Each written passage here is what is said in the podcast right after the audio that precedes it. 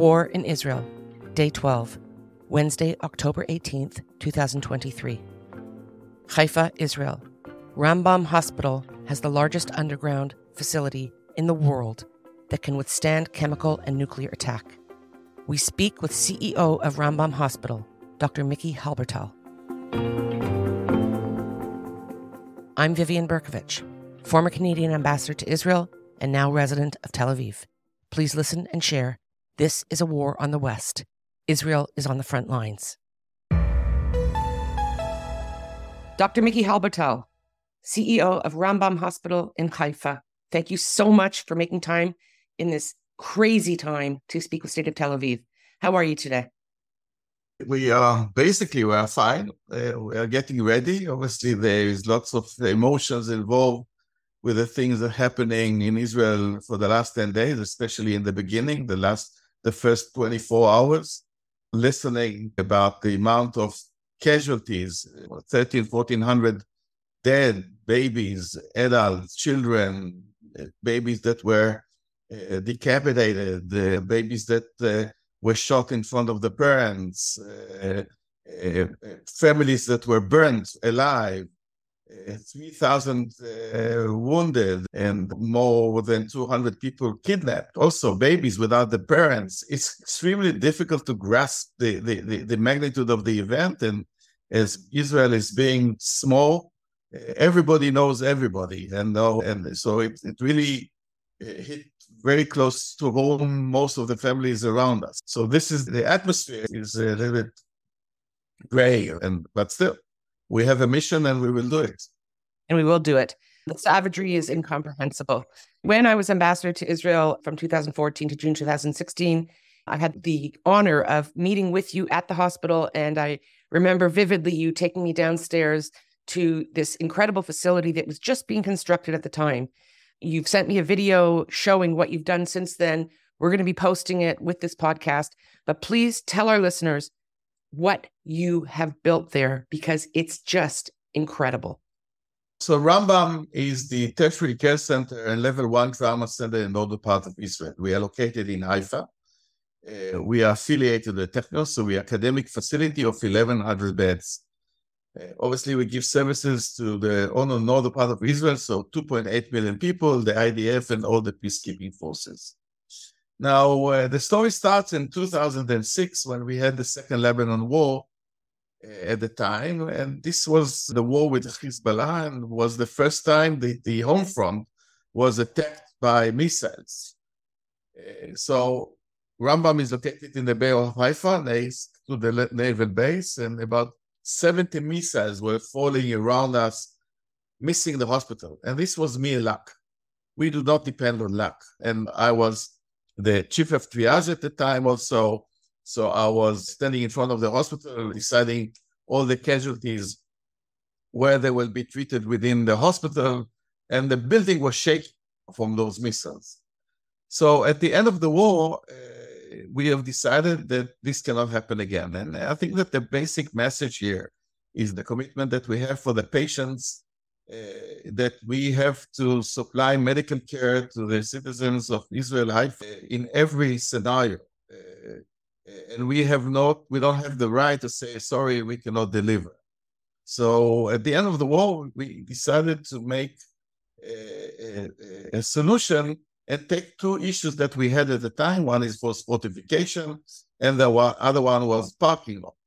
So the solution was innovative, and we built a three floors of underground facility. Each floor is more than 20,000 square meters, about five acres. And, and uh, so it's a huge facility uh, that on regular days, it, uh, we perform as a parking lot but because all the infrastructure is in the walls, we can transform it very quite quickly to the biggest underground hospital in the world of 2,000 beds. Uh, so this is the Sami Ofer Underground Hospital. Just to give you some numbers, so Rambam, as I said before, 1,100 beds. Our surge capacity demands in case of uh, emergencies uh, 1,400 beds. But now in the hospital, we have more than 2,000 beds that are totally fortified. Now, obviously, when we started with the facility, the aim of the facility was solution for military confrontation. But then we understood the quality and the capabilities of the facility, and we understand that we can use it for other things. And for instance, during COVID, we used this facility for patients. So we had the contaminated COVID hospital in the underground hospital, while all the clean hospital was above ground, the regular hospital, and we worked in parallel. So this is the facility, and the facility provides a regional solution because one of the issues that the community services in in a text like this with rocket attacks does not do not work. So, for instance, we have the solution for all the dialysis clinic in the northern part of Israel, delivery rooms, and, and neonatal intensive care units, uh, beds. Uh, so, so it, it's a really uh, a, a, solution that is much more than just for the need of Rambam. Again, going from the basic of the basic is the commitment.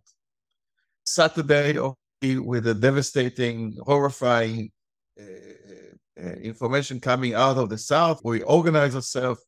We altogether since then received almost 70 casualties that were trans- transferred from the South or coming from the North in the meantime into Rambam.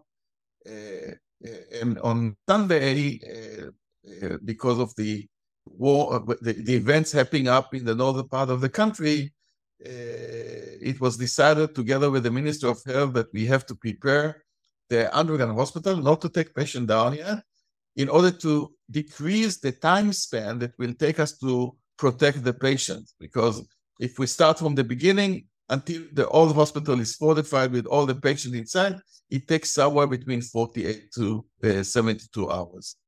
So on Monday morning, we, we, we started to, to arrange the, or transform the parking lot to the underground hospital. And by Tuesday, two o'clock in the afternoon, within 30 hours, the facility was ready. And since then, it's uh, uh, waiting, uh, and we wait and see the development in the north, and and and we know that in the meantime, you know, things are uh, uh, really tense in the north. Uh, we're just now, uh, well, just two minutes ago, we were told that there is uh, another uh, missile attack in the northern part of Israel, and we are our helipad is open, waiting for a soldier casualty coming in from the north. Two two quick uh, important questions. Just to be clear for our listeners, when you say that you started to set up the underground hospital on Sunday, Monday morning, eight o'clock in the morning, a week ago, and it was totally ready since Tuesday at, at two o'clock in the afternoon. Another point I would like to clarify, um, with your permission, is that um, your hospital, your underground hospital, is fortified. Correct me if I'm wrong. Against conventional warheads and also right. against non-conventional. Exactly. So non-conventional, for those of you who don't know the term, is meaning chemical warfare, radiation, and stuff like this. And we're totally protected. In case of emergency, we basically non-conventional warfare. We can close the doors and be self-sufficient without any help from the outside for three days. With all the the, the obviously electricity, water, food, uh, gases, everything uh, for about 8,000 people. Incredible. Dr. Mickey Halbertal, CEO of Rambam Hospital. I've seen you looking at your phone all throughout this. I want to thank you so much again for making time for us. Go back to saving lives. We're with you. Thank you very much. And I appreciate your time. We appreciate, we really feel the sympathies coming, and it's extremely important for us. There are a lot of good people in the West who are with you, and you keep doing the, the trench work. Okay. Thank you, Mickey. Thank you so much. Thank you very much. Bye bye. Thanks so much for listening to this episode of the State of Tel Aviv and Beyond podcast. We'll keep the dispatches coming as frequently as we can. If you like what you're hearing, please take a moment, rate us on Apple, Spotify, or wherever you're listening. You can check out our full library of articles and podcasts at our website, stateoftelaviv.com.